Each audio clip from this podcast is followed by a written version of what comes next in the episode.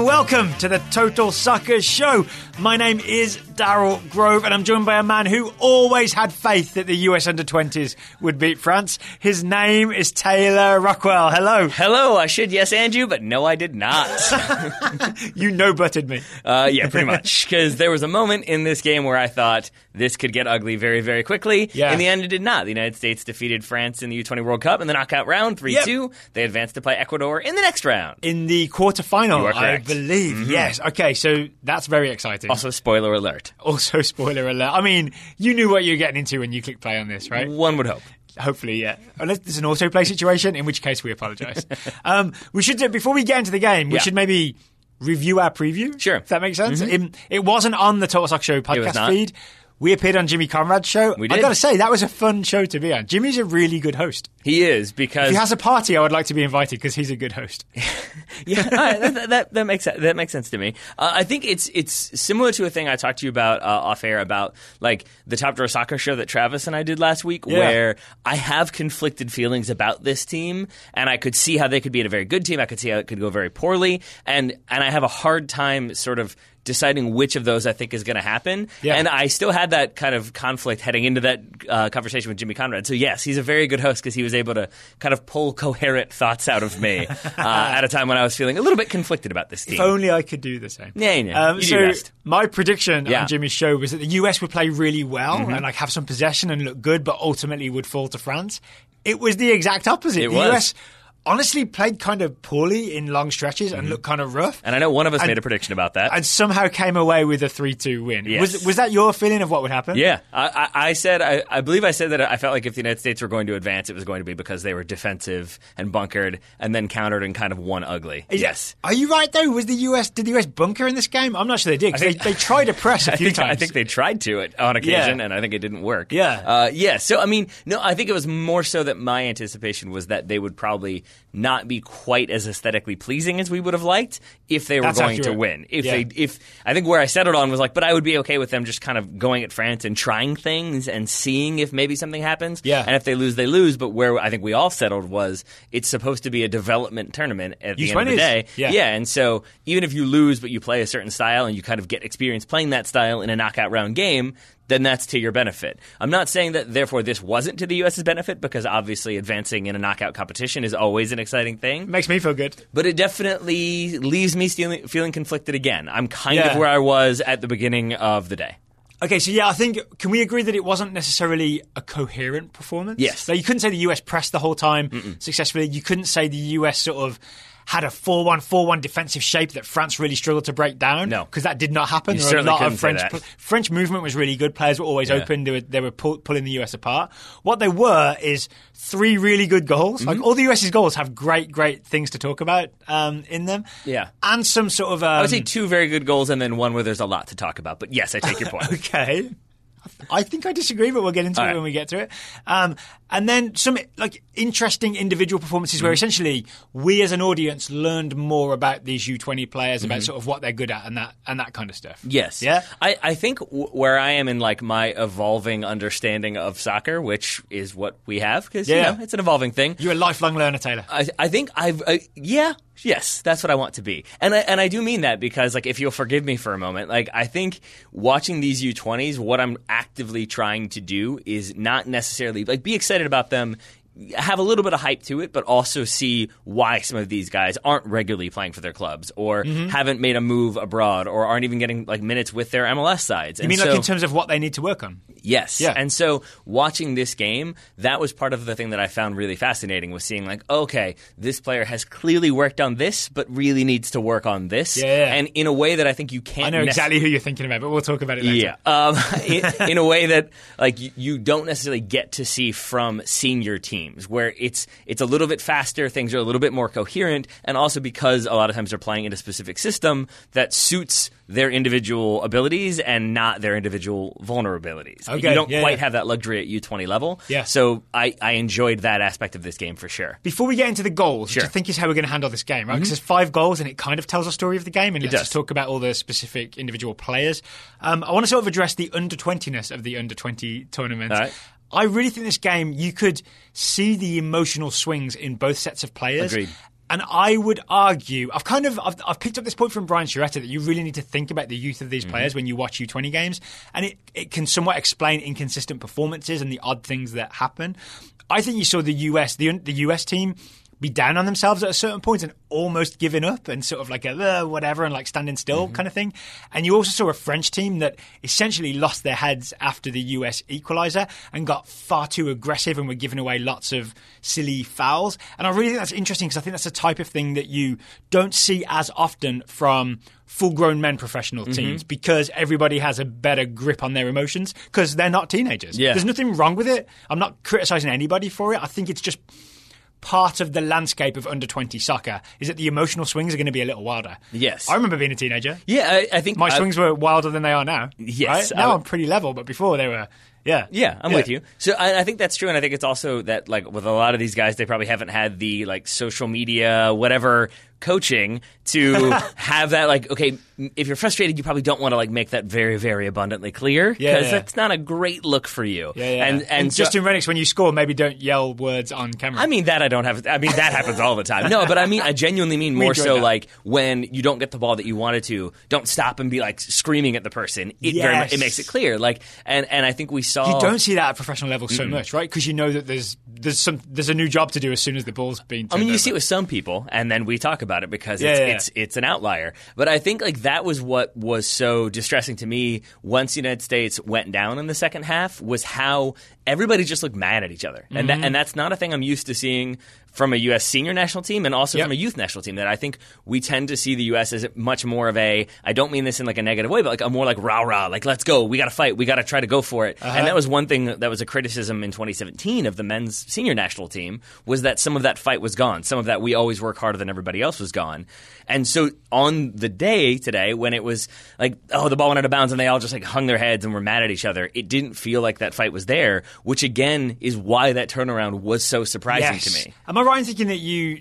I remember you specifically mentioning that De La Fuente sort of played a pass that was his fault it was an off-target Mm-hmm. Yeah. pass, and then kind of gesticulated to all his teammates like, as if it was their fault. And Yes. that's the type of thing you're talking about. Exactly right? to Yeah. the extent that like like they kind of stopped for a moment to almost try to like figure out whose fault it was as France still had the ball Yeah. and were attacking. And again, that's that youth of And worth remembering, De La Fuente is, I think, the youngest player on this team. He's like 17 or Mm-hmm. I believe he is. Yeah. I believe both he and uh, David Ochoa are eligible to play for the U20s next time around. There we go. Yeah. David Ochoa, who did not play in this game. He did not. Yeah. Um, are you ready to talk about the goals, maybe? Yeah, sure. Yeah, okay, let's get into it because very much against the run of play. Yes. I'm- I can make the case for this. The US score first with a Sebastian Soto goal in the uh, roughly 25th minute Mm-hmm. or so.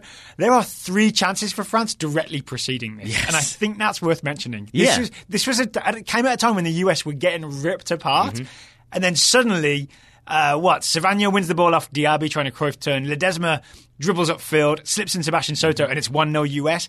Absolutely against the run of play. Absolutely against the run of play, but indicative of what the United States was trying to do, which I think was combine quickly through like sequences that I feel like they had definitely worked on. And we'll, mm-hmm. we'll get to the later goals, but a lot of those sequences seem to be direct balls down the channel, not long balls over Yeah. the top, but like down, like wide to kind of try to pull So almost France balls out. on the floor, Yeah. especially to like advanced fullbacks, mm-hmm. right? Yeah. And, but but with this goal, when Servania wins it and then Ledesma picks it up, it, to me feels very clear that like Soto knows where that run is going to be, where Ledesma wants to take that ball, and knows how to sort of measure his run so that he is like playing the way Ledesma wants him to play, so that he Yeah, can be yeah, an yeah. on goal. And so I, I feel like there, just because it kind of was so against the run of play, it stands out that much more as being not so much a like complete on the fly improvisation of like I guess he's going to pass it here. Oh, but that seemed to work out. It felt much more like okay, we've won the ball. Now we pass it. Now we pass it again. Now we score a goal. Yes, and I think if you watch I Soto, hope my snaps were audible.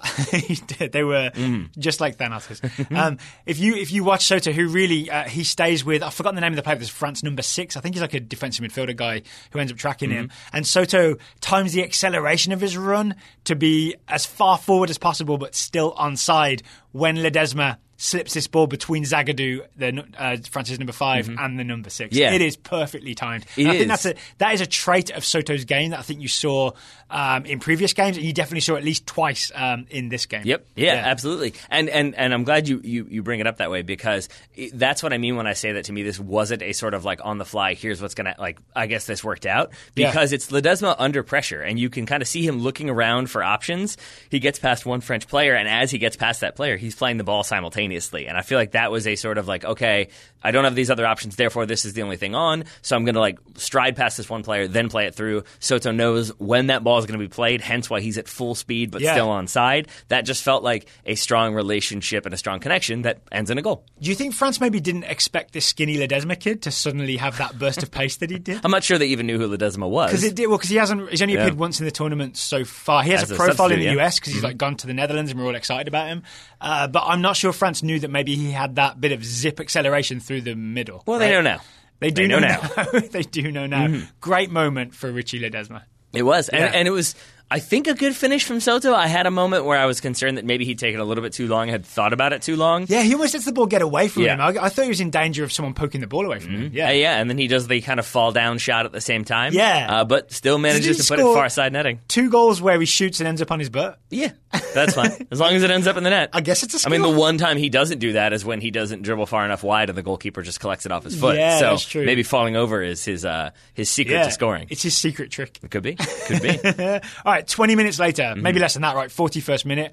Uh, Gouiri. Gouiri? For France I'm sure that's it. Yeah, has the ball in the back of the net. He does. Mm-hmm. There's a lot to learn about the US from this goal as well because it starts with a US press. Is that Yes. fair to say? Yeah, it is. I mean, and, and it A successful press because we force France to go long. that's what's confusing about it is that it's it, it is successful in bits and pieces. Like I think Timothy Weah is slow to press. You can hear the coaching staff yelling Timmy, at him, Timmy, Timmy. yeah, to get there faster, Yeah.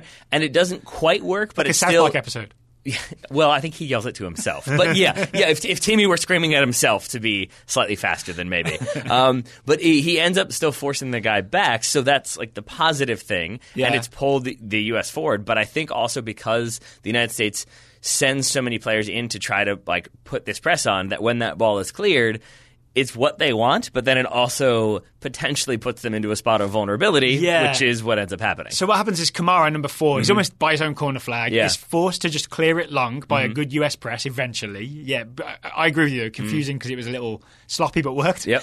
Um, Chris Gloster like receives this ball essentially um, right about the halfway line, um, right on the Mm-hmm. I think, I touchline. think, he, I think he's 10 yards uh, like on France's side of the half. I, that Okay. stands out only because they had so many numbers committed so far forward. Right, and he meets it left footed, tries like a a mid-air volley, Mm-hmm. Yep. Mm-hmm. left footed, and he's going for Chris Richards, right?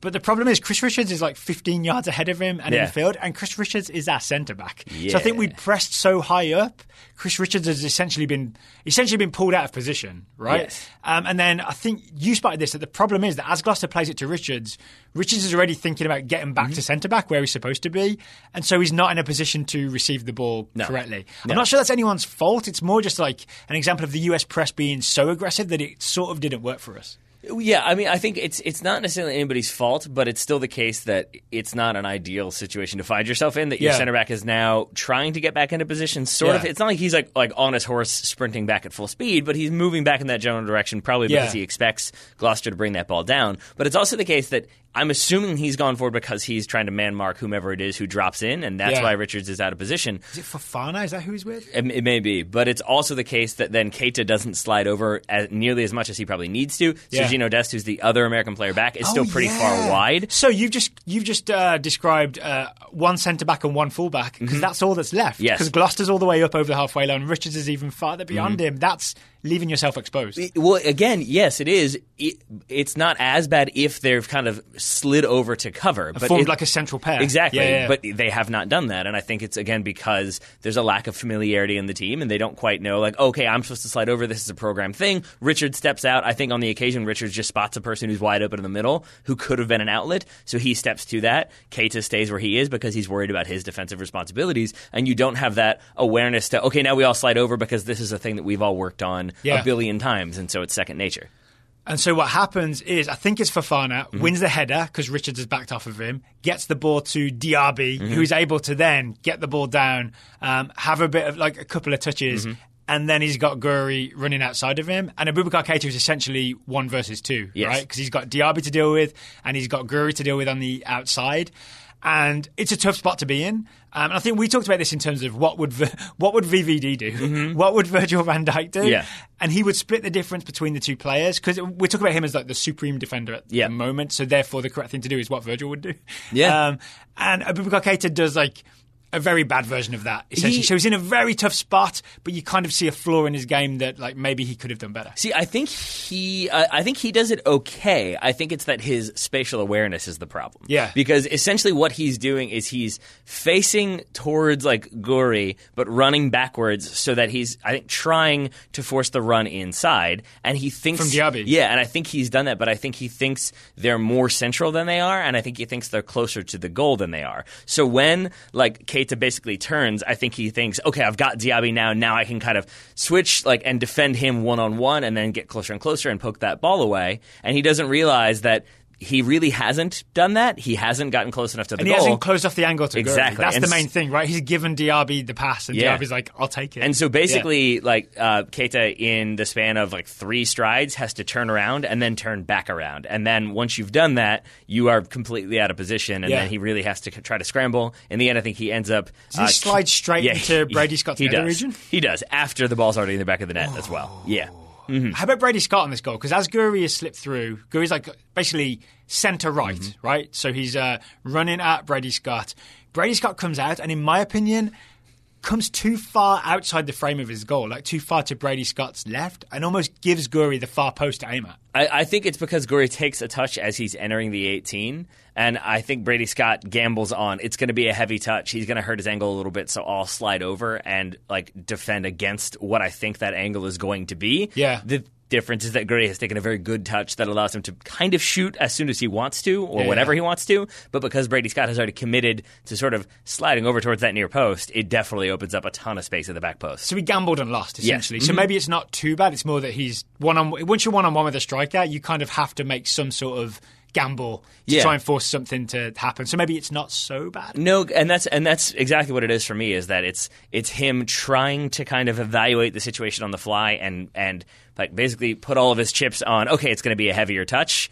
And in the end, he loses, and that's where maybe he evaluates and learns a little bit more. But it's still him, I think, doing mostly the right stuff. I'm sure goalkeepers out there, uh, goalkeeping experts, would disagree on some of the footwork and some of the decisions I'm overall. sure. But you know, I think once you're in a breakaway situation, you do the best you can. Okay, so then we get to half time, Mm-hmm. and frankly, we're grateful to get to half time. Yeah. It's a lot of France pressure for the final few minutes, and I personally was very relieved. I think I saw on the US players' faces as well, very relieved to get to half time. Speaking of half time, Mm-hmm. Yeah. good time for ad breaks. I would right? agree. Mm-hmm. So today's show is sponsored by Policy Genius. That's right. There's a widely held belief that procrastination is a bad thing, but life isn't so black and white. Uh, sometimes procrastination can work in your favor. That's good news for the two of us. Yeah, like when Yeah. you're maybe uh, game planning about how to play against a team, and then you just kind of do it at the last minute. Maybe Yeah. it works, maybe it doesn't. Maybe you kind of throw some things out in the second half, and they end up working out. Or maybe you're researching for your Women's World Cup previews. Like sometimes you maybe leave it a little late, but it just motivates you to do the research faster. Uh-huh.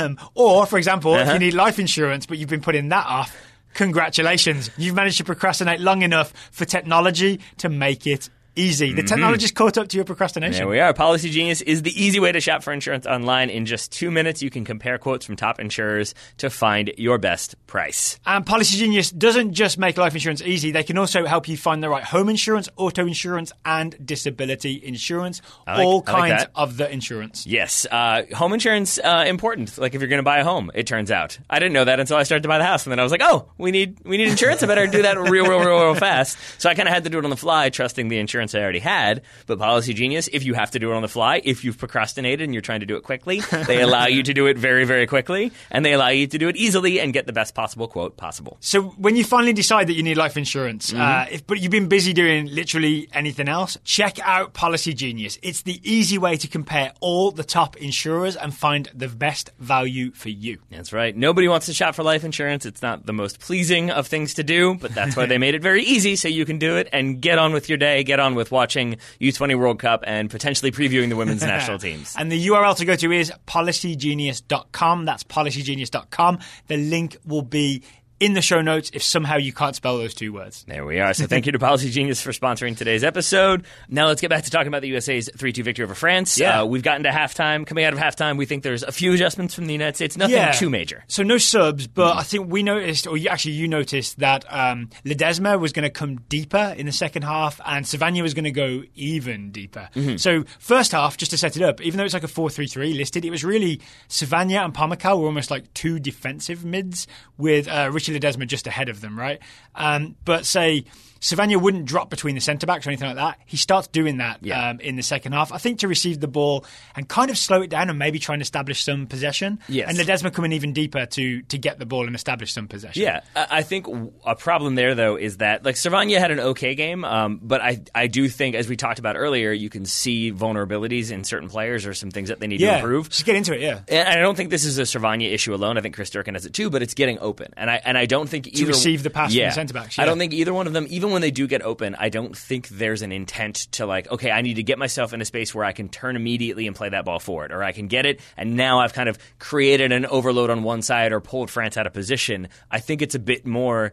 Kind of like what a lot of players would do, which is just like, okay, I'm going to run left and see if I'm open. Okay, I'm not open. Now I'm going to run right and see if I'm open. And I'm going to just roughly be in a like deep central area and Yeah. just jog left and right until I'm open. Yeah. Exactly. And so I think You need to really fake it out, right? You need to like pretend you're running one, one way, throw your marker off and open an angle, then go the other way, exactly. and then Mm-hmm. Suddenly you. I mean, that's what say Busquets does, who's Yeah. one of the best at it. Exactly, but it's also that like they've practiced that they Barcelona with Busquets, so that they know like okay he knows to go here, the ball comes there, and now we know how to build off of that. Whereas I think with If you don't want to get caught in position and you don't want to cough it up, but you're not great at knowing exactly where to be and how to move, occupy that space, what you end up doing is dropping deeper and deeper and deeper because it's the safer ball. It's always Yeah. going to be safer, but that means that now you have either like moved between the center backs or you've moved to one side of the center back, and if you're France then one of their midfielders has vacated space. We can just stay where we are. Yeah. And so what I kept seeing was Servania get the ball, turn, turn back around, play it back to the center backs. I would also say he's not massively helped by the fact that I think Abubakar Keita is a lot slower playing the pass than, Yeah. say, Chris Richards is. Chris Richards is pretty fast, right? Pretty sharp, zips it in. I think Abubakar Keita, it takes him a few seconds to take that touch Yes. and make that pass. Yeah, uh, ju- jumping ahead past when France uh, uh, get their go ahead goal. Uh, there is one in the 62nd minute where Keita like very clearly is going to pass to Servania and takes about five more touches before he does, Yeah. and that ball gets intercepted and it ends in a shooting chance. And then you're France. sending, you're not telegraphing it to France, you're sending them an email with an attachment that Exactly. shows a diagram. Here's what I'm going to do. Where the pass is going. so that means by the time Servania receives the Takes a very long time to write that email. Mm-hmm. He's easily under pressure, right? Servania's already under pressure because France have seen it coming. We haven't taken them by surprise. Exactly. Um, the other element tactically of what the US are doing is because Servania's deep, Ledesma's deep, there's definitely that plan of get the fullbacks high, Mm-hmm. right? You see a lot of Dest uh, high and wide right. You see a lot of Chris Gloster high and wide left.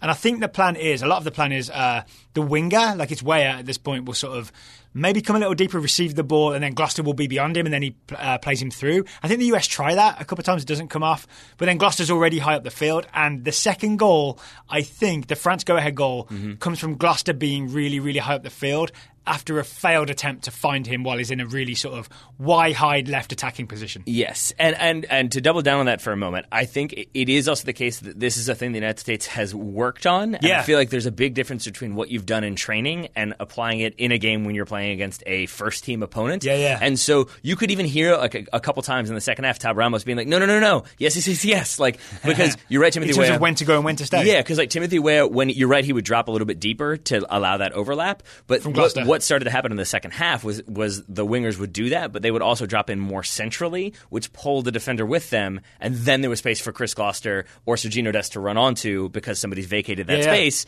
In this sequence, that doesn't really happen, and so I think France are kind of comfortable where they are. But it looks like it's an inviting ball. I think it's Ledesma who ends up playing the long ball. Yeah, so after it doesn't work the first time, Yeah. Gloster's still high. It get, possession gets rotated back to Ledesma, who's very deep. Like we said, he's getting the ball from deep, and he tries to hit a kind of Steven Gerrard Yeah. million dollar ball cross field down the left to Gloster. it's a 99 and, cent store ball in the end. and it was a 99 cents Yeah. ball. Yeah, in the, the the wind kind of caught it and it fell short. You might be, you might be being Except- generous by blaming except the for wind. the wind yeah. Yes. And then it's, but then this is like exactly what the United States do not want. Like they would rather lose the ball in France's half and France's like defensive third for Yeah, sure. And then you could counter press a little bit or something. But if you are going to lose it there, that's okay as long as you don't have numbers committed forward. But here, Chris Gloster is very far forward, and I think France are uh, keenly aware of that. And maybe also, I hope not, but maybe also keenly aware that maybe Abubakar Keita is not great in 1v1 situations, or maybe doesn't have the pace. And I do think that's why you end up having Diaby kind of in a 1v1 situation, Yeah. is because maybe they put their fast, very creative player up against a defender who's not quite as fast. Yep. So I don't remember exactly how this happens, but Mm-hmm. there's definitely Ledesma goes for Gloster. The ball is way short. France have possession, and they very quickly switch it down that right wing where there's no Chris Gloster anymore because he's he's gone. I think attacking. it goes. I think it's intercepted, pass central, pass back out wide to the right channel again. So it's kind of like To a- Diaby? Yeah, exactly. And you get so Diaby, like a ball played in reasonably quickly, right? Mm-hmm. Diaby versus Keita out on the right wing, and there's no good way of saying this. Diaby roasts Keita. Yes. Um, I, I've seen it on Twitter. A lot of people saying, "Oh, it's not his fault. You shouldn't leave him one on one," which is kind of true. But also, it's your job when you're the left centre back. If you're exposed and you're against the right winger, you got to either win the ball or at least slow him down Or foul. Or foul. Yeah, and I, Keita I mean that sincerely. Yeah. If you're gonna foul, like this referee was not handing out cards. There are multiple moments when there should have been yellows given, especially later on in the game, and they were not. Um, going away from goal towards the touchline. Even if you're the last defender, I, I don't know if that's going to be a red card, but I also think that there was enough cover back that it, at, at worst it's going to be a yellow. But I think once Keita finds himself in that, and there is that moment, you and I have both had it when it's like, oh no, like I am not fast enough to handle this person. And that's when you step across and you make it look like you're trying to play the ball, but you got a foul. And Mine was. Uh, do you remember for Richmond City? There was a. This is like two or three years back. We played X Rams, which is a lot of ex VCU players. Yes. and I believe it was uh, Kwaku. Yes. was just suddenly I was isolated one v one against him, and I was just like, I hope my angles are good. Yes, This is- Kwaku, who I think retired like 15 years ago from professional soccer, probably Yeah. many more than that, and yet could still roast most players at this point. Yes, Yeah. uh, yeah. And so you have that moment. I, you I have, just, I just had a very specific flashback because it was essentially Yeah. Mm-hmm. the same position that Keita was in. and in Yeah. that moment, when you're when you're beaten, you kind of have to be like, well. I'm throwing in the towel. Here comes the Uh-huh. jersey pull. Here comes a little bit of a clip. Um, and and and again, you can put that in the ca- the category of like things you probably learn to do in that moment when you have a couple more years of experience. Because I'm not saying I would know to do that in that moment. I don't have the experience as a, a defender. Certainly don't have it at this level. But I think if Abubakar Keita plays another season of professional soccer, I believe he commits that foul there. Here's the thing, though. Diaby has played in League One, what, Yeah. 25 times? uh, yeah, for, like. Yeah, For, ten starts, I think. Yeah, for PSG, and he has the savvy to know Mm-hmm. I can fake like I'm going to just bring this ball down, stop, and square up to Keita, and then and then sort of decide on what I'm going to Mm-hmm. do.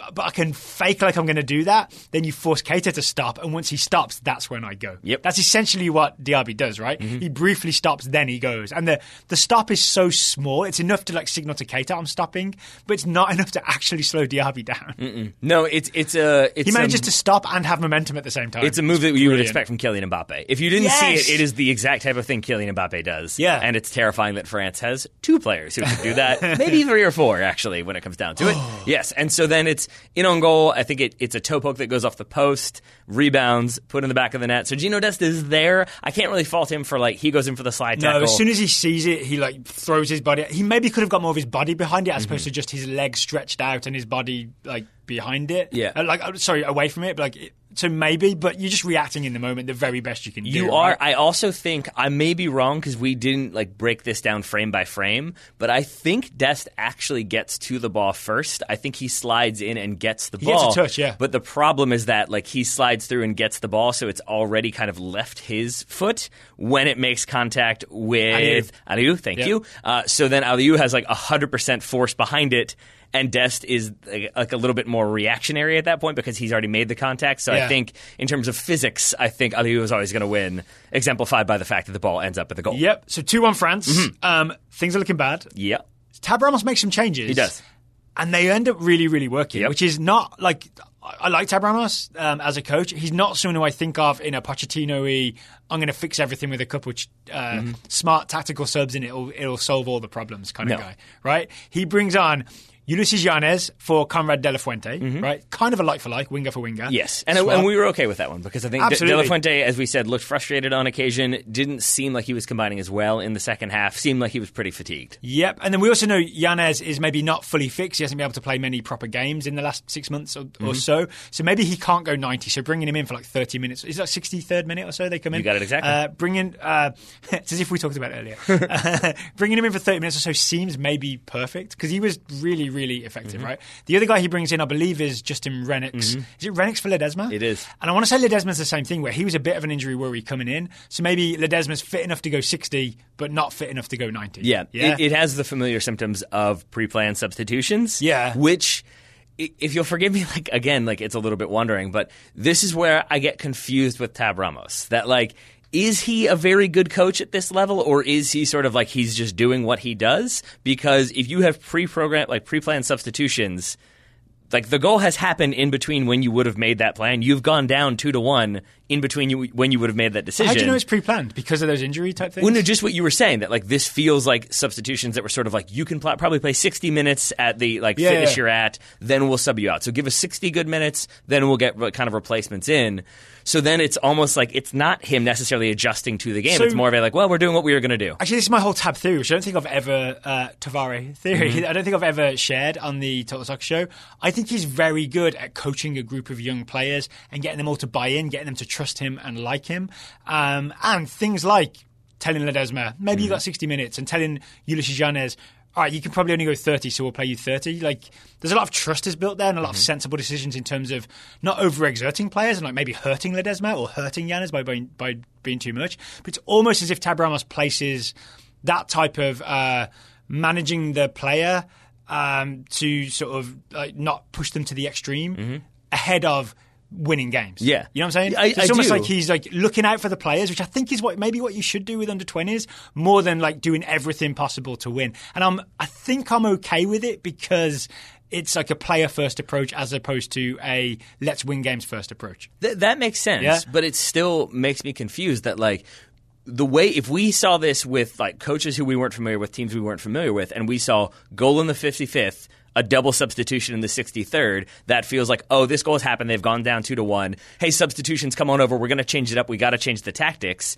And then like suddenly they found a way to win, and that narrative is like wow that coach is very good. They made adjustments. Yeah, and but Llanez is see- involved in the equalizer, and Rennicks scores the winner. but what I'm saying, but see, what I'm saying is, but if it's pre-planned substitutions that were always going to happen there, regardless of the scoreline, which is may be the case, but not definitely, it's not definitely the case. it's not There definitely the case. But I guess that's where I get confused. Is like, so then it's not necessarily on the fly adjustments to make things happen. It's sort of like, well, no, we were always going to do that, and then it worked out, and that's where I get confused. Uh, and and It's a confusing game. I, It don't- is. I still don't think the US played particularly well, No. and yet we beat France three two. I mean, if if you went back to where we were, like before, maybe a couple of minutes before the United States scored the equalizer, we were both saying like the body language, the way they were playing, the, the Yeah, failure to this is the combine moment, right? This in is meaningful ways. This is when Servania's walking and Yeah. Tim Weah looks a little sort of uh, disconnected. Yeah. And yeah, we were, we were very concerned that this was then going to turn into a bit of a France rout.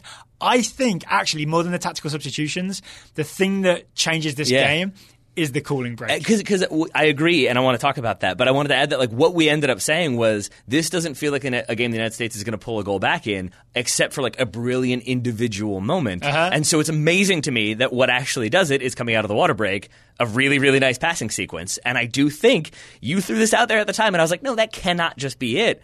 I think just getting a water break made a huge difference that they needed because we didn't see much coaching. We didn't see. I mean, maybe it was, and then the we just camera was on the it. French players Yeah. more. So by the time it was on the French players first, Yeah. Mm-hmm. by the time it cut across to the US players, Ramos wasn't saying anything to them, and people were starting to walk away back on the field. Yeah. and I wonder if maybe there was a moment of Ramos really talking to them, and we just wasn't on camera. It could be, but again, that's a very, very quick turnaround. Like, Yeah. Like look at again, look at France. They spent that entire water break getting instructions and Yeah, yeah. tactical adjustments. There's no way that Tab Ramos was like, it "Oh, wasn't good." hey guys, just do everything totally differently. We'll be fine. Okay, good luck. Get some water." Like, so I think maybe it was just.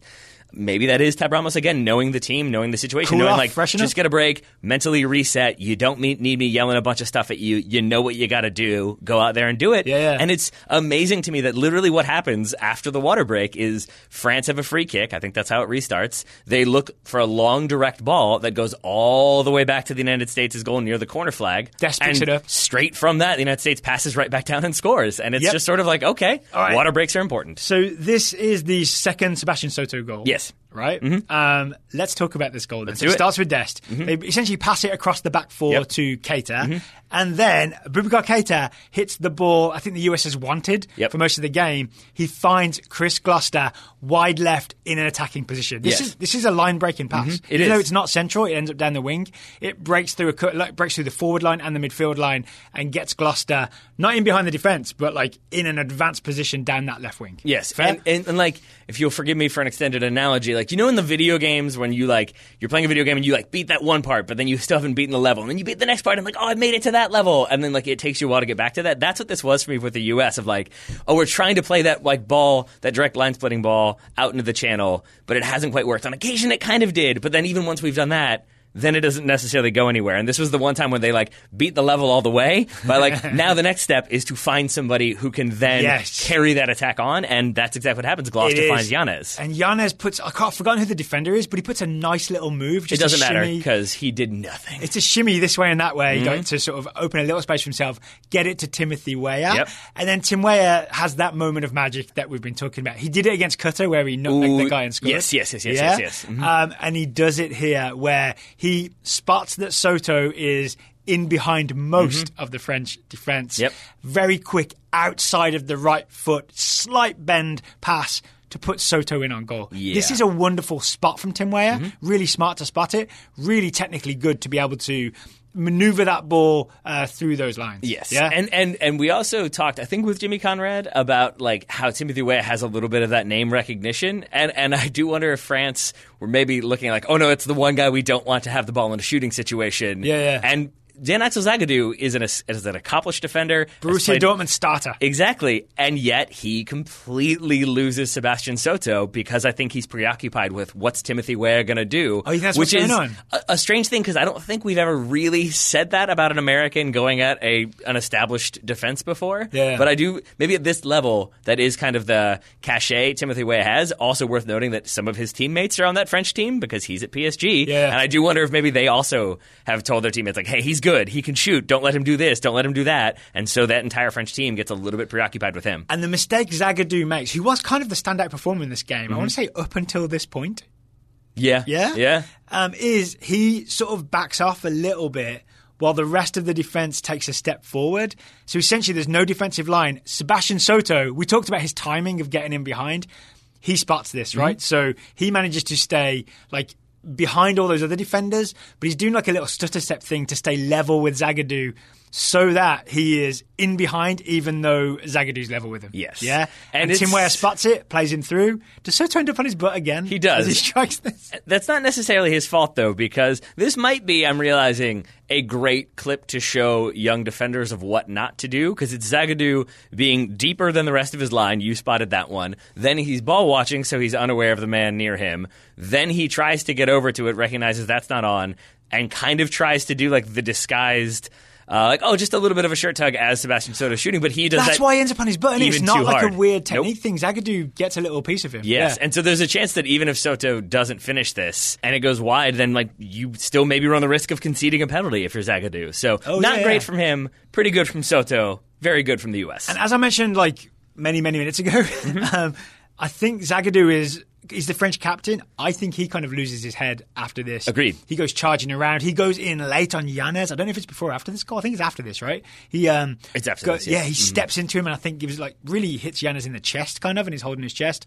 Um, all kinds of like weird fouls from Zagadou, and that spreads throughout the French team. I think. yeah, I, I think I think Mad this at is where the equaliser, basically. Yeah, Yeah. And this is where the United States does, I think, get into France's head a little bit because they're now buzzing. They they feel like they've got the momentum. They're up for it, and they start to really, really hassle dismantle France every time they have the ball, and that leads to, as it will if you're kind of playing a high intensity pressure system, a couple little kicks, a couple little knocks, and I think France respond to that by getting annoyed. You see some kickouts, you see Zagadou, yeah, just body check Llanez. Who uh, who kicks someone really really late? I think that's Kamara. I think it's Kamara kicks Rennicks, who's like kind of hassling him. It's in the corner. It's Yeah. near the very very end of the game, and there's yeah, there's just a little teeny tiny kick out after the ball is gone. Pomykal got one of those. Uh, in That's the one I was US's thinking of. Yeah, yeah. yeah. That one's that one's I think in between the two U.S. goals, he gets one because it partially explains why Paxton Pomykal he gets kicked, and then in the ensuing two minute like two or three minutes that lead up to the goal is all over the place. he wins a in couple challenges. balls, right? Yes. Yes. All right. I think it's time to talk about the Let's winning goal Mhm.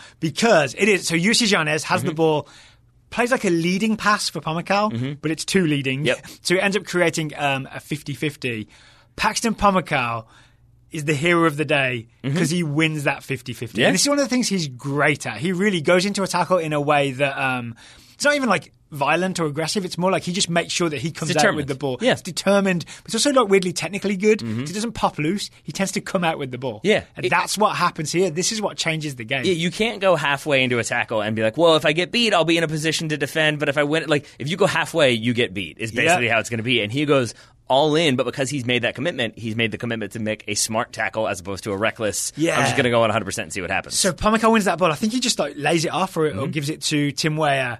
Weah makes the very sort of Tim Weah decision. No, I'm just going to shoot from here, Yep. from the top of the box, and it's blocked. Right? Well, I mean, he's already had the beautiful through ball. Why not just, you know, go for one? I just, I, I think I talked about this with Jimmy. Uh, I love Tim Weah's connecting play when he's like receives and like, plays one twos and does that kind of stuff. I don't love it so much when he's just shooting from distance. I love the idea that the United States is so competitive at this level that Timothy Weah, like competitive with each other, that Timothy Weah has that shot and it's blocked and it falls to Sergino Dest, and his thought is like, no, no, no, I'll show you how it's done. Because he then Well, he does. hits the ball off of that. I think maybe takes a touch and then hits it, but he crushes that ball from It's about a 25 yards out. Mm-hmm. Perfect strike, right? It's got that really good sort of. It's off the ground, but not too far off the ground, and it's not rising too much, right? Mm-hmm. It's really driven. It's got spin, but it's not bending. It's really going inside that far corner. Yes, and Yeah. then maybe there's a hint of like sun in uh, Lafont's eyes, maybe. I'm sure he'd love to say that. Yes, I'm sure he would. But it's it's a this is the one when earlier way back when when you said three very good goals. This is the one where I'm a little bit mixed because it's a great hit from Dest. Yeah. it still should have been saved. At the very least, it should have been punched clear. Well, it was saved, but then And just then like, dropped. carried to the side, Yes. right? And credit to Justin Rennicks, 100%. because I'm pretty sure as Dest hits the shot, mm-hmm. Rennicks starts crashing. He does. He was sort of he essentially gambled on Lafont parrying it in a way that would create an opportunity. And he only just gets there first because Yep. Lafont, he's made the mistake. I mean, Lafont's a really highly rated goalkeeper, right? He's immediately up and ready to make the next save, mm-hmm. but Rennicks is just there a split second first. There's no hesitation. And I think doesn't he sort of kind of hits it quite hard, but it's a chip, it's like a hard chip um, over Lafont, who's getting his hands in the way. Mm-hmm. Yep. It is a great finish from Justin He Rennicks. puts the laces through it for sure. Yes. But yeah, but it's because he's not doing that like skipping, like the kind of skip thing that you'll see people do when the shots come and they're like, oh, is it going to go in? Is it going to go? in? Okay, Yeah. now I'll react to it. He reacts to it and gets there, puts it in the net. Three two USA. Oh, 3 2 USA. We see the game out. There's one more Soto chance. Mm-hmm. Yep. There's McKenzie comes on and plays extra centre back. Um, doesn't look entirely sharp. I think Mm-hmm. Does he's not. still not fully fit. Agreed. right? Um, okay, but we but we saw it through. There's one player I'd like to just finish talking about. Sergino Dest. Mm-hmm. So that shot obviously is probably the highlight of his game. He had a really good game defensively. Yes, he did. In terms of uh, so we've seen in the past. He I would is, hate to play against him. he is not good in the air if you play like a diagonal and you're expecting like a taller left winger to, for him to challenge that person. Dest is still going to have to work on that side of his game. Mm-hmm. Someone running at him, he I think every time he came out with the ball, he is impossible to go past because he's so tenacious and smart about when to make that tackle, and then he bursts away with the ball. It was very similar to the kind of breakout game I would say he had uh, against Mexico when he just kind of Yeah. defended Lainez Yeah, yeah, yeah. point for point. It was a lot of that in this. It did where- feel like that, right? Where it was, it was hassling. It, if you're the person on the ball, it's like you're annoyed because he's kind of all over you, and you can, you know there's a little bit of contact here and a little bit of contact there. It's never, Never enough for a foul, Yeah. but it's enough to put you off and not make you 100 percent focused on keeping that ball. So then there's like another little poke, and then eventually he wins that ball. Heading into this game, I had some concerns about him starting at right back. I do not have those for the next round. My other concerns I had about Abubakar Abubakar Keita's distribution and some of his decision making, those questions remain. And uh, I think maybe Travis Clark and I will get to the bottom of what we think will happen uh, in the USA's next game against Ecuador. And I think um, Abubakar Keita again. Like, not to, I don't want to go too deep on this because I know we've gone long, but it's a guy that's only played what two, maybe three. I think two uh, professional games. So there's just a lot for him to learn still. And Yeah. this is all part of the the learning process. And It some is. of the things he hasn't learned have been exposed. Doesn't mean he's not going to be a good defender going forward. It right? does not. Yeah. It- but it, it certainly means that if he wants to be uh, like a candidate for Greg Berhalter's system, which is dependent on center Yeah. backs who can We're a play few the ball. years from that, I think. Yeah, I- but I, I think that that's. But this is what I'm saying. When we go back to with the U20s, that's a thing that now we know he needs to work on. So that's Yeah. a thing where we can really pay attention to. Like, is his distribution and decision making improving? And if it is, then Yeah. maybe we'll go back to it. But And he's one who right now I think of as like, okay, I know what you need to do to get better. we'll get to watch his progress here in. Richmond for the rest of the season, hopefully. Yeah. Hopefully. Yeah. And Daryl can ask him probing questions about why he makes decisions. There I, we go. I, I might do that. And I will shirk that responsibility wholeheartedly. We shall see. Mm-hmm. So, as you said, the uh, the quarter final, the under twenty quarter final, which I think is how far the US got last time. It is. Um, is against Ecuador. What's the date on that? Is it Saturday? Saturday, 11:30 a.m. I believe. Saturday, 11:30 a.m. and you'll have a preview on the TopDrawerSoccer Show, our sister show, uh, this fri- Thursday or Friday. Uh, yeah, I'm going to go ahead and This week. verbally committing us to uh, part of that will be previewing what Ecuador do and what they will try to do against Oh, the United. States, Okay. so we can have a good idea of that heading into the game. Okay. Now that I've said it, it has to happen. And then, yeah, if people don't know, we have a sister show that we hmm? produce for TopDrawerSoccer, the hmm? website. It's called The TopDrawerSoccer Show. You can find it separately from the TopDrawerSoccer Show on iTunes, uh, wherever you get your podcast. Wherever you get Yeah, your podcast, iTunes is about to be disappeared, right? It's Apple Podcasts now. Is that what it is? Yeah. All right, that's Uh-huh. good to know. Um, this conversation about the U20 is about to disappear, so that we can move on to talking about the senior men's national team. Okay. Uh, but before we do that, we should talk about today's sponsor, Grip Six Belts. Yes, Grip Six belts. I am, of course, wearing mine right now. as course. I always, I don't wear them just for the ads. I just happen to be wearing them when we do the ads. Mm-hmm. Um, Grip Six belt is a special kind of belt. It doesn't look like one of your normal ugly belts. It doesn't. It's got no no no holes. It hasn't got one of those pokey things. I don't know the names of belt pieces. Um, Holes and flaps. That's holes and it. flaps. Yeah, it You doesn't have holes and flaps. We've done this before, you know. I know, and I never remember. Maybe I don't want to remember. I want to move forward into the future Mm-hmm. with a, I'm going to say, futuristic looking Grip Six belt. All right. I could see it in a, like a sci-fi film. Where, I could oh, see it too. I we, do- We've evolved beyond buckles. I also could see it on like like I did look to see if Pochettino and Guard and not Pochettino, not Guardiola, but Pochettino when he like stood up during the Champions League final, it felt like a belt that he might be wearing. It's fashionable, but it's like low impact. You don't necessarily like notice it, but when you do notice it, you're like, oh, that's stylish and sleek." Yeah. it felt like a thing he would be wearing. He was not, which maybe explains why they lost. That, that is the problem. I'm pretty sure. Um, so we've talked about the various uh, Mm-hmm. belts from Grip Six. We've found a new sort of subcategory on the website.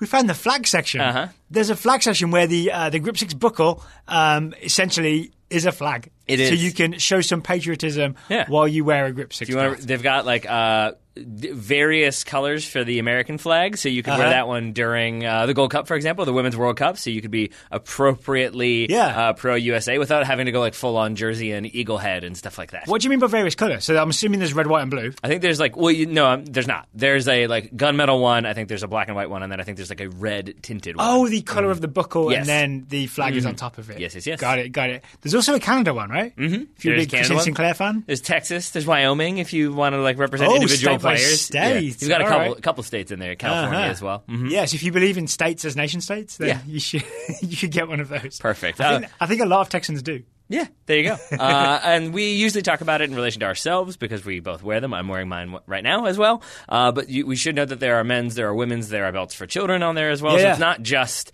uh, belts for dudes; it's belts for all folk. Not just dudes. They should put that on their website. They probably should. Um, it's also not always full price because you can go to grip6.com, G R I P, the number 6.com slash TSS, grip6.com slash TSS, and there you will find discounts for Total Soccer Show listeners of, I believe, 20 to 33%. I believe you are correct. So th- that you can go to one more time, grip6.com slash TSS to get your uh, discounts there. Thank you very much to Grip6 for sponsoring today's episode. Should we talk senior men's national team now? Yes. So there's a game against Jamaica Wednesday night. 7 p.m. listed kickoff time on Fox Sports 1. It's Jamaica, then Venezuela, then it's the Gold Cup.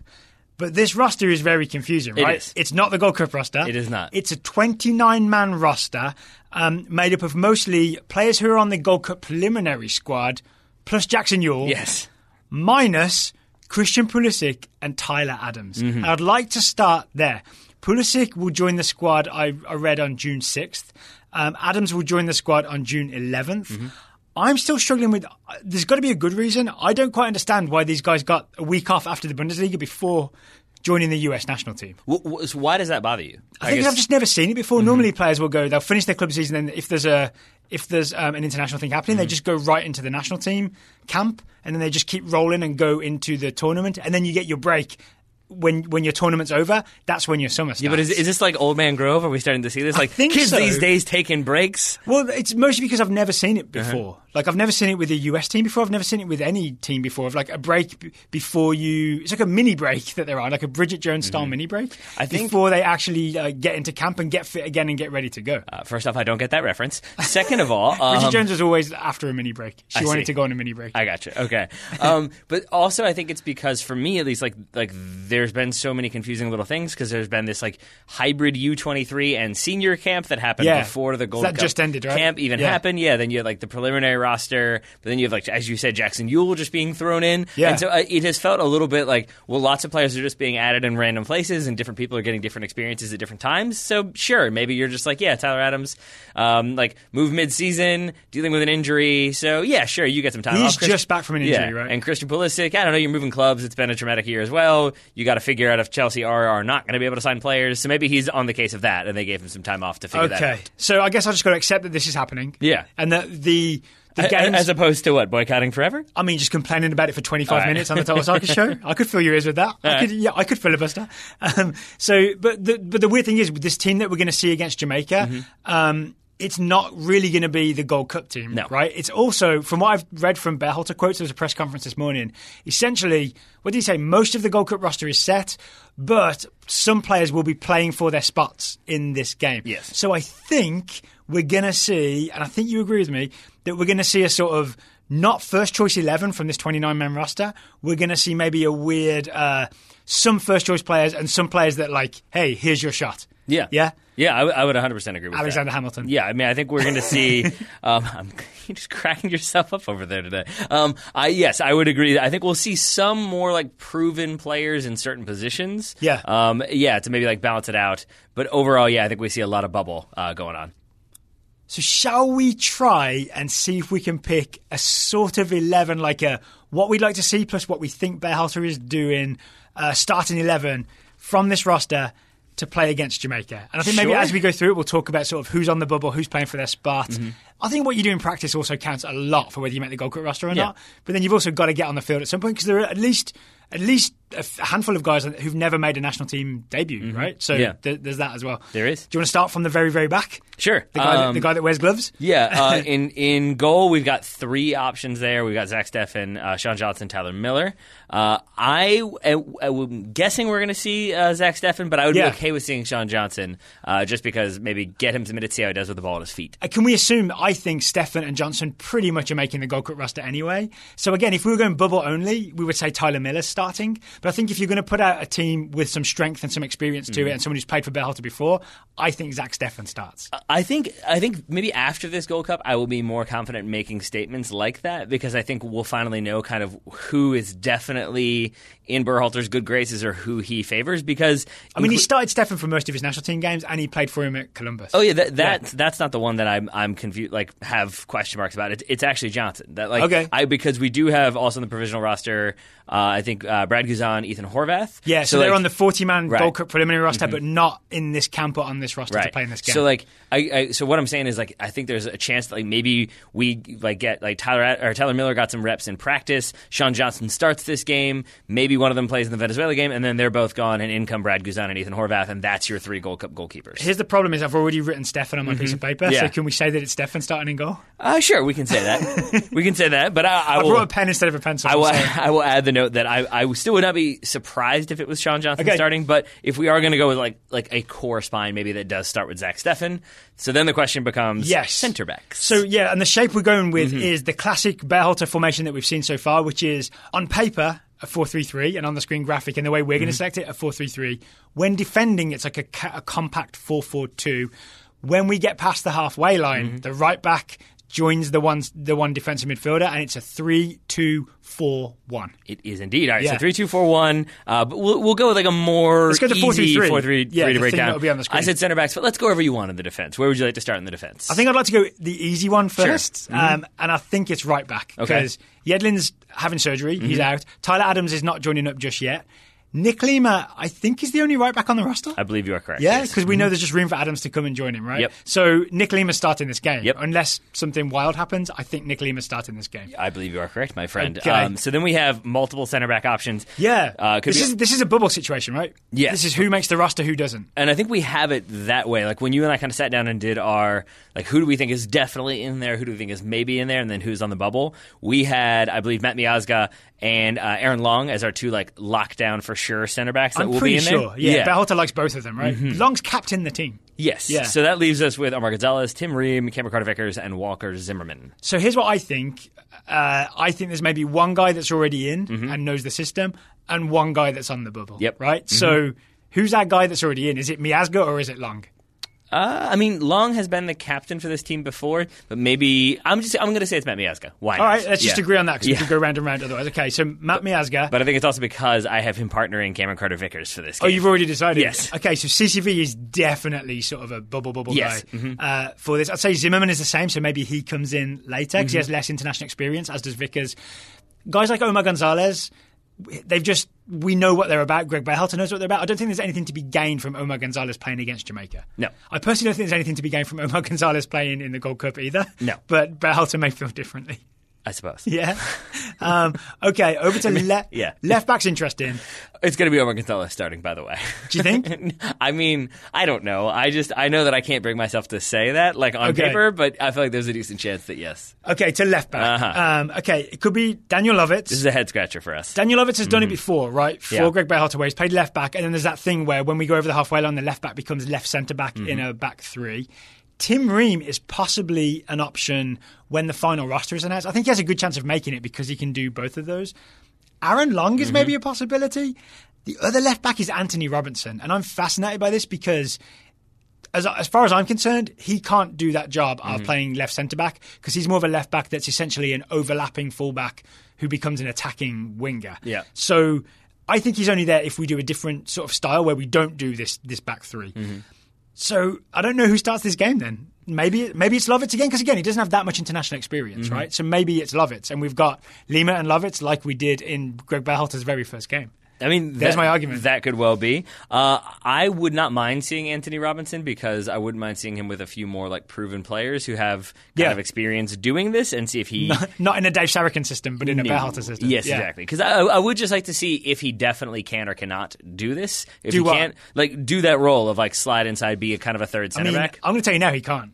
Okay. He doesn't play to his strengths because you're asking him to not go forward at all, and I think that's just asking him to not be Anthony Robinson. Yeah, I mean that's fine. I would still like to see if he could do that. Like that's kind of where I am with it. Is like I know Okay. you feel very strongly about that. I feel like it, it it's possible, and I wouldn't be surprised if Greg Berhalter wanted to give it a go because it is an experimental game before the Gold Cup. That said, I also wouldn't be surprised if it were somebody like Tim Ream or Daniel Lovitz. So, who are we going to put on that piece of paper? I actually had Tim Ream in there uh, because that feels like a spot where he could potentially thrive, and maybe also if Berhalter is kind of trying to evaluate his many different center back options, maybe he just wants to make sure that Tim Ream is up for the occasion. Should we say Ream slash Lovitz? Yeah. Because in the end. I think it's a weird thing where because it's if it Mm-hmm. is the left back who slides into left centre back, it's just a not very exciting position Mm-hmm. because the right back thing is so intricate and exciting. The sacrifices the left back thing gets very dull, Mm-hmm. and so you get a player who doesn't go forward. So Ream or Lovitz could be filling that role. Right. Yeah. There we go. Okay. And maybe like late in the game, um, if we accept my supposition that Robinson is more of an attacking left back. If there's a change in system, then maybe Robinson could come in, get 30 minutes for Berhalter as a more attacking left back late in the game. There we go. Okay, we, that's we, we may see that. We shall see. All right, in the number six role, Mm-hmm. The exciting option would be to get Jackson Yueill to do it. Right? To start Jackson Yueill there, because he has got this beautiful range of passing that we've seen uh, when he plays for San Jose. I think it's Bradley or Trapp to start, though, Yeah. right? Because you you go with something a bit more experienced. My guess would be it's it's Bradley and then maybe Trapp against Venezuela or vice versa, and Jackson Yueill gets some minutes in one of the games. okay, so we'll just pencil Bradley in. Yeah, that We'll- works for we'll- me. We'll pen Bradley in. Uh huh. Uh, yeah. Let's hope Jamaica don't pen Bradley in. Uh, and then moving ahead, if we're going to go with the kind of like. I have it as like a 4 1 4 1. But yeah, the two midfielders Yeah. ahead of what, who we think will be Michael Bradley. it's sort of an it's sort of either two eights or two tens. Yes. It's two eight slash tens. Yes. Yeah. And there are several different options, uh, some of whom are in this roster, some of whom are not in this Pulisic roster. will be one of these when he's back. I think. Yes, but Pulisic, as we know, will not be there for the game against Jamaica. Mm-hmm. So you remove him from the equation. I have a feeling that Weston McKennie is. Uh, we have him as like our guaranteed, definitely going to be on the Gold Cup squad. So if you're thinking of this as like bubble players, I'm not sure he gets that many minutes or even starts. Yeah. Again, he may well. Maybe it ends up being Berhalter playing his strongest possible team. But I think you're more likely to see, at least in my opinion, somebody who's like done it before. I think this was a point that you made. Uh, like somebody who's done it before, but isn't necessarily going to be a starter, and then maybe somebody who's new to the equation. Yeah. Which is my way of saying I would very much like to see Dwayne Holmes. Give yes, so this is a big thing, right? Mm-hmm. Dwayne Holmes has finally been called up for the US national team.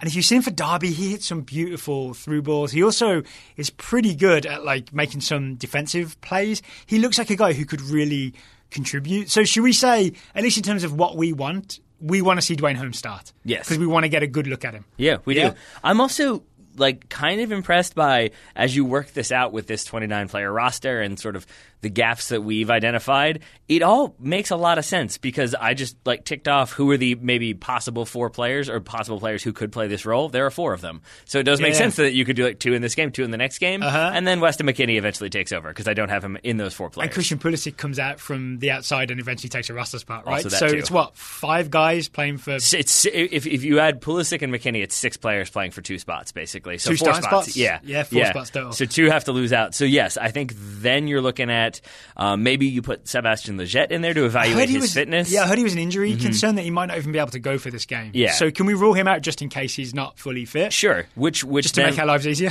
which, yeah, that's fine with me. Which then uh, leaves us with either Christian Roldan or Georgi Mihailovic, and that feels like a Christian Roldan start to me. I think it's Christian Roldan. I think Christian Roldan understands the system um, even better than someone like McKennie, who's only played Mm-hmm. it once and not that successfully. Him and uh, Jordan Morris had all that confusion, remember? So there's an argument that McKennie needs reps, but maybe he'll get the Venezuela game. And if you haven't seen the Gold Cup draw, we open against Guyana. Mm-hmm. So we open with an easier game, and then it gets tougher with it's Panama and then Trinidad and Tobago. I'm not Mm. sure in which order, but the easier games first, right? So McKennie can build up maybe. The way you read the group to me was Panama, Trinidad, Guyana, but if it's Guyana first, then I have no idea. Yeah, Yeah. it's all very confusing. So we're going to say Christian Roldan. I think we are because also like Djordje Mihailovic, while we're both excited about him and we've enjoyed what we've seen from him for the most part for the U.S. national team, I also think if if you are going to start Duane Holmes, which we definitely want Greg Berhalter to do, Duane Holmes and Djordje Mihailovic, that might be a little bit too much like change there versus uh, Christian Roldan. I feel like can kind of help shepherd along Duane Yeah. Holmes if the situation requires. And it's worth reminding people that the Gold Cup roster, Mm-hmm. the Greg Berhalter has to make a decision by Wednesday midnight. Yeah. Right. So basically, after this game, he's got to do the press conference and Mm-hmm. then probably some paperwork to send off the roster to Concacaf. So what I'm saying is, if you're going to decide on Duane Holmes.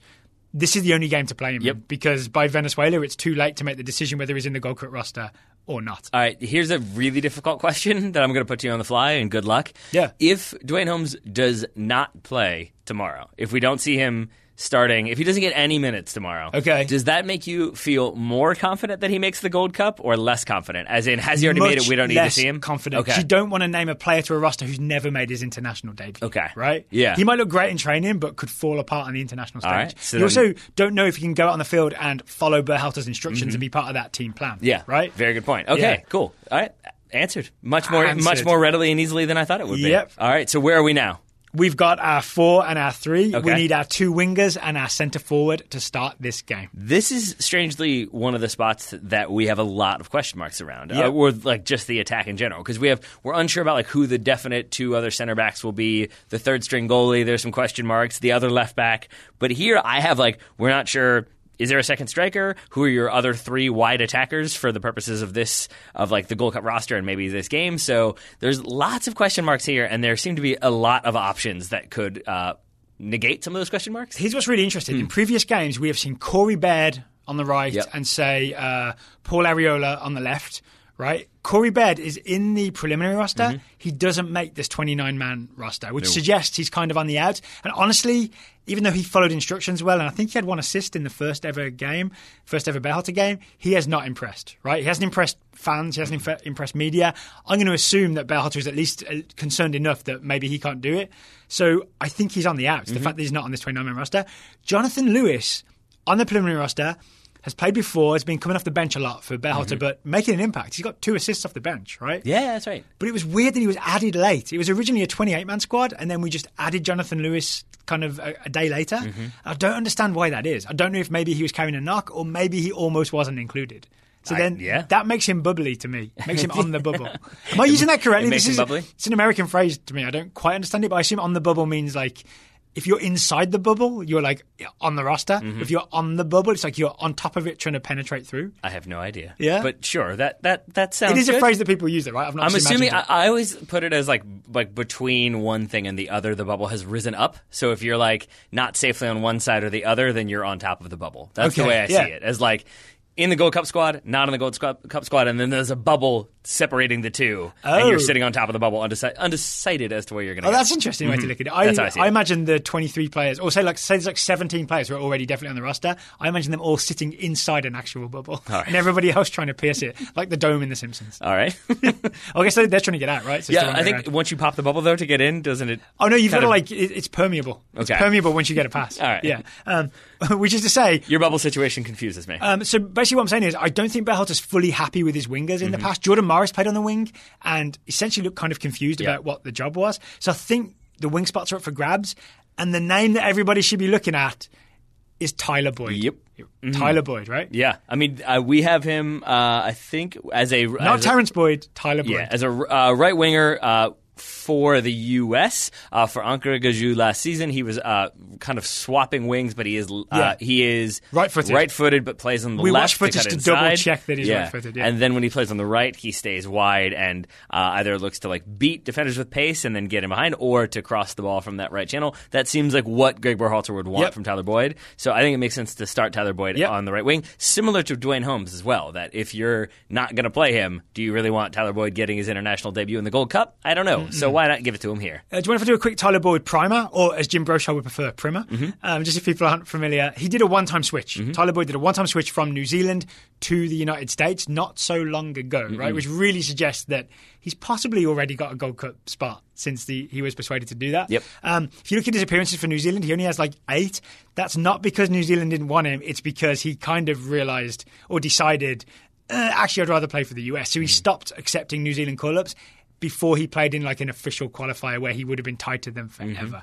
Um, so what do we know about him? Fast, very, very, very fast. Um, got a few tricks, right? Nice, some nice cuts and cutbacks, um, and not afraid of cutting inside and shooting. So he's a guy that we can potentially be super excited about. We can. I'm a little more excited about him from the way that you just explained it because, to be honest, my understanding, like, of Tyler Boyd, not saying it's correct, but just kind of the way it's formed in my head is that he wanted to play for the United States, and when he thought it was an option, that's when he aggressively pursued that one-time switch. It has never occurred to me that he was being like recruited by U.S. Soccer, simply because that's not really been the case for the U.S. Soccer in the past. They haven't because We've not been that good at it. especially in very recent history. So I think that's how I understood it. If it is that U.S. Soccer sort of identified him, got excited about him, I'm sure there's there've been many many blog posts and message board comments about Tyler Boyd. Yeah. maybe it goes that way. That does make me a bit more excited. That said, I'm already very excited to see him. And I just want to see this Berhalter system with some real danger on the wings. Mm-hmm. Yep. And so I think, I think I've only seen highlights, and obviously highlights are the high points. Mm-hmm. Um, I think that's what we'll get from Tyler Boyd. I've got him starting on the right wing um, in my team here. All right, and I right have? Jonathan Amon starting on the other side. Ooh, okay. So that this goes away from the experience, right? Mm-hmm. Like in terms of balancing it out, we're just going fully two guys who've never played for uh, for uh, Berhalter before, Right. Yeah. Let's Wait, just has, has Amon not played for him before? I don't think so. He's been Okay. uh, he was played under Sarachan. He Okay. has he wasn't called into a team under Berhalter. All right. Yeah. Um, yeah. So maybe you you get them both some experience. Although probably more likely is that it's Paul Arriola on one side. instead of one of them, Yeah. right? But maybe one of them subs in later. Yes. Mm-hmm. I also honestly I wouldn't be surprised if say Duane Holmes doesn't start and just get just comes in late. Yep. I'd just much prefer to see him start. Yeah, I think I think we're Yeah. doing a combination of what we would like to see with a little bit of what we Yeah. think might happen, um, and that's where maybe it is Arriola, Amon subs in, maybe it's Jordan Morris and Tyler Boyd subs subs in, or Yeah. vice versa. But I think we Well, definitely we want someone who knows the system, and that's not Jordan Morris on, on recent evidence. not so much. Yeah. not so much. Then does Jordan Morris start up top?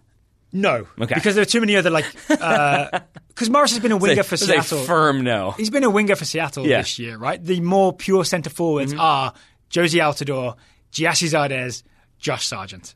Do you feel weird that you just said the more pure pure strikers is Gyasi Zardes? Because that's kind of confusing to me. Still. I mean, his favourite position is definitely Yeah. centre forward. He'll do do as a favour to Jurgen Klinsmann, whereas Morris kind of thrives sometimes Yeah. Mm-hmm. playing wide. You know what I'm saying? Zardes, you cannot say thrives playing wide. He's definitely always thinking. Correctly, I should be playing centre forward instead, right? Yes. So the actual centre forwards are Altidore, Zardes, Sargent. My guess is Uh-huh. a lot of US fans would prefer to see Sargent because they just want to see Sargent play. Um, his form towards the end of the season for Bremen was not great. Jozy Altidore. I think in order to have form, you have to play. Yes, well, yeah. The more rounded, experienced, better centre forward right now is Jozy Altidore. It's Josmer Volmy Altidore. Just looking out the window for things to be flying in that people have thrown at you. Uh, People, but for some reason, people don't want to hear it, but he's our best striker. Yep. Jozy Altidore is our best striker. Yep. He hasn't played for Berhalter yet. I want him to start at centre forward. I think that's fair. I Yeah. think he will uh, because you want you also want to give him that kind of match to get used to it a little bit to get back into it, but also against a Jamaica team that are going to be figuring things out themselves. Yep. Yeah, you go with Jozy Altidore, you let him dominate, and uh, I think he probably will. I think he will look very strong, and then maybe we see uh, Josh Sargent in the second half or getting Yeah. some minutes later on. I think that's possible. And I think most of that is because I do think of strangely of those strikers, even though I think we probably end up seeing all three of them make it uh, between Sargent, Zardes, and Altidore. Yeah. If I had to bet, I would say the one who is most safely on there is Gyasi Zardes, and I think like Because of his pre-existing Berhalter Exactly. I think Yeah. Berhalter knows what he can get about get out of him, knows that he can execute if given the instructions and and can do what's asked. Some people would disagree, but I think we saw him even if it didn't necessarily lead to like tons of shooting opportunities. I Yeah. think he did the workmanlike job that he mm-hmm. needed to do. And so I think he's probably in there, and I think it comes down to Altidore and Sargent getting minutes in this game, just to maybe make sure make Greg Berhalter feel a little bit better before he submits that roster. And I feel weirdly confident that Altidore in a Berhalter system will thrive. Because remember, like we used to get frustrated with Altidore, especially under Klinsmann. We would kind of see him just standing up front, Mm-hmm. and I think maybe it's that there were no good instructions. Whereas with Berhalter, the centre forward has a lot of instructions. It's about sort of moving around, sometimes coming deep, um, like trading places with other players, like to open up space for them. I think if he's asked to do it, Altidore's very capable of doing it, and then. He's just a good finisher. When he's in on goal, Jozy Altidore's a really good finisher. So I, I think he's going to thrive in this system. I haven't seen him in like consistent games long enough to say that for sure. Uh, because like with the end of the season, Champions League, and then the start of the Women's World Cup, uh, I have not watched nearly as much Toronto as I have in probably years past. I saw his Uh, first four or five games back after injury, and he scored a bunch of goals. right. Put it that way, yeah. Okay, that, that'll work. That'll work. Um, yeah, uh, but I also think it's the kind of the beauty of Berhalter's system is that a lot of times with Altidore, the issue has been if he's up top by himself in a four-two-three-one, that doesn't always give him the support he needs around him. Yeah. Uh, if you put him like partnering somebody, then you lose a lot of your kind of strength in the midfield, and it tends to be then the whole team kind of drops back to fill those gaps. With this system where you have kind of people sliding around. I think it does suit him because it ends up being he still has wide players to play off of and combine with, but he still has those two number tens now. Yes, to combine with, right? Exactly. Yeah. Yeah. So he has more support around him to put him in better positions, and I think that benefits him overall. It's worth remembering he's also very good at combinations. I can see like Boyd plays it into Altidore, Altidore receives it, maybe gives him like one of those little Billy Baldwin Mm-hmm. drag back, uh, reverse heel flicks for Boyd to run onto. I can really see all that happening. Yeah. Yeah. All right, should we talk about our opponents? Sure. Any any other roster players you want to talk about, like you maybe want mean- to see get in there? Um, Sorry, not- I changed track mid sentence. Not, not necessarily. It's it's just uh, I want to know about Sebastian Lletget's fitness. That's Yep. that's one that we'll probably need to evaluate. Uh, I I really have concerns about left back, uh, which was probably already clear in the way we talked about it Yeah, previously. we sort of it's just- disagree on what's going to happen, right? it's not even necessarily that. It's just that like I think Anthony Robinson still has a lot of potential, and I think could be a very good left back for the United States. But if Berhalter is going to kind of like continue to do this system, as you said, I don't think it naturally fits Anthony Robinson. It doesn't. And so then you're kind of potentially excluding a very good player from most of your games unless you're not playing the system. And then right now, like as we've already said, the options are what Lovitz, Ream, Aaron Long. Aaron Long, then you're pulling out of potentially starting at center back because he's looked very good there. That to me feels like the weakest position right now for the United States, and Mm-hmm. I would like to see how Greg Berhalter addresses that and who he puts in there and what that person does to either uh, make me feel a little bit better or make me feel a little bit worse. Oh, one uh, tangent, um, bit, bit of a thought experiment. Do you remember what uh, uh, Belter did with Yedlin? So Yedlin can't play that right back Tyler Adams, Nick Lima style where you go into central midfield, but he had Yedlin essentially play right wing. Yeah. Right? So maybe he does the same with Robinson Yeah. at some point. We could maybe see Robinson just as a straight up left winger. I think that'd be more to his strengths if you're going to find a role for him within the national team and that left back role is not a role where you get forward. Mm-hmm. So that's possible too. It is. It is. It just it, it feels like we don't, and maybe with Yedlin, even with what you've just said, we still kind of don't necessarily have answers for those two. And Yeah. and really, like I I think you have to do that because yes, there's a chance that if we're playing like a standard back four and they're not going to kind of move around, then you have those two. But is that worth? Burning roster spots on DeAndre Yedlin and Anthony Robinson, so that when we do that, you can have those two. But if we're doing something else, then you don't have those two. Yeah, they've almost got to be on there as extra wingers as well, right? Yeah. So maybe some wingers lose out. So yeah, Right. so I guess that's that's where I am is that there it feels like there are some boxes that I don't quite know how to check off, Yeah. and I would like to have some answers coming probably out of the Gold Cup is a fair and- uh, request. Mm-hmm. It's also we've only had four Berhalter games, right? Um, and some of the opponents early on, the first two were not so hot, right? It was a sort of bad uh, Panama and Costa Rica team. Uh, teams. So yeah, after the Gold Cup, we'll know a lot more. I mean, Mm-hmm. Trinidad and Pan- the actual Panama team will be proper opponents, Yeah. and then eventually, hopefully, we play like a Canada, Mexico, something like that. I mean, shots Yeah. fired at Guyana, but sure.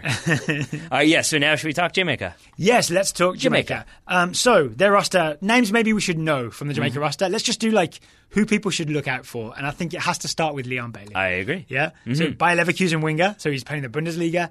Really dangerous Yep. Mm-hmm. Bayer Leverkusen winger. The guy can dribble, he can go outside, he can shoot, he can do pretty much a lot of things that we should be worried about. I think he'll play on the right wing, so that means that that that Ream, Lovitz, maybe Robinson spot is is going to have something to contend with. Yes. Yeah. Yeah. I, I I worry about how the U.S. deals with Leon Bailey. I worry about how the United States deals with Kemar Lawrence uh, when he Kemar when he gets to attacking. Bulls, right? He's rather fast, Yeah. as has been uh, talked about much this season. Uh-huh. Uh, so if he's making runs out, if he's like if you've got him and Leon Bailey combining or on overloading one side or I splitting never it knew the where difference- Lawrence plays. Does he play right back or left back or both? I mean, what, I think he can do forth. Wherever he wants to be. Okay. That's that's my, gonna be my guess. Um, so I think it will be a a very like direct and like uh, attacking, but like f- like uh, fast attacking Jamaica team. So how the United Darren States Mattocks has a, Yeah. has a burst as well. yeah, so how the U.S. kind of deals with that while trying to implement their game plan without Mm-hmm. leaving themselves too vulnerable. Uh, I think those are all things to watch for. I think between the sticks, you've got Andre Blake. Uh, would be the expectation if they start their st- strongest possible Yeah, team. Uh, and Andre Bla- Blake, I've been hyped about since I previewed Philly like four seasons ago, I think it was, or three seasons ago. And he continues to reward that hype uh, with justified solid performances and going up against a like experimental attack potentially. Yeah. Uh, like if he's on his game, could definitely frustrate and could potentially like really uh, have some players making their debuts not have that good of debuts.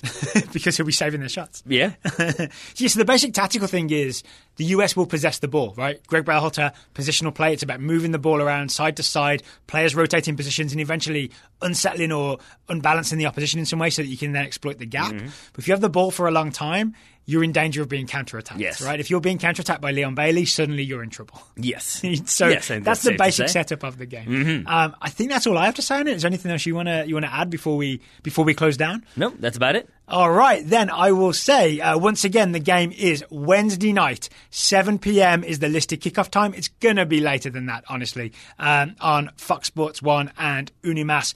We'll be back late Wednesday night to review that game. Joe Gyau. Joe Gyau. Just gotta get that name in there because I think we said literally every other name on the roster Yes, except for talk- Joe Gyau. Let's talk Joe Joe Gyau for a uh-huh. second then, right? So he's been playing what two Bundesliga. Uh-huh.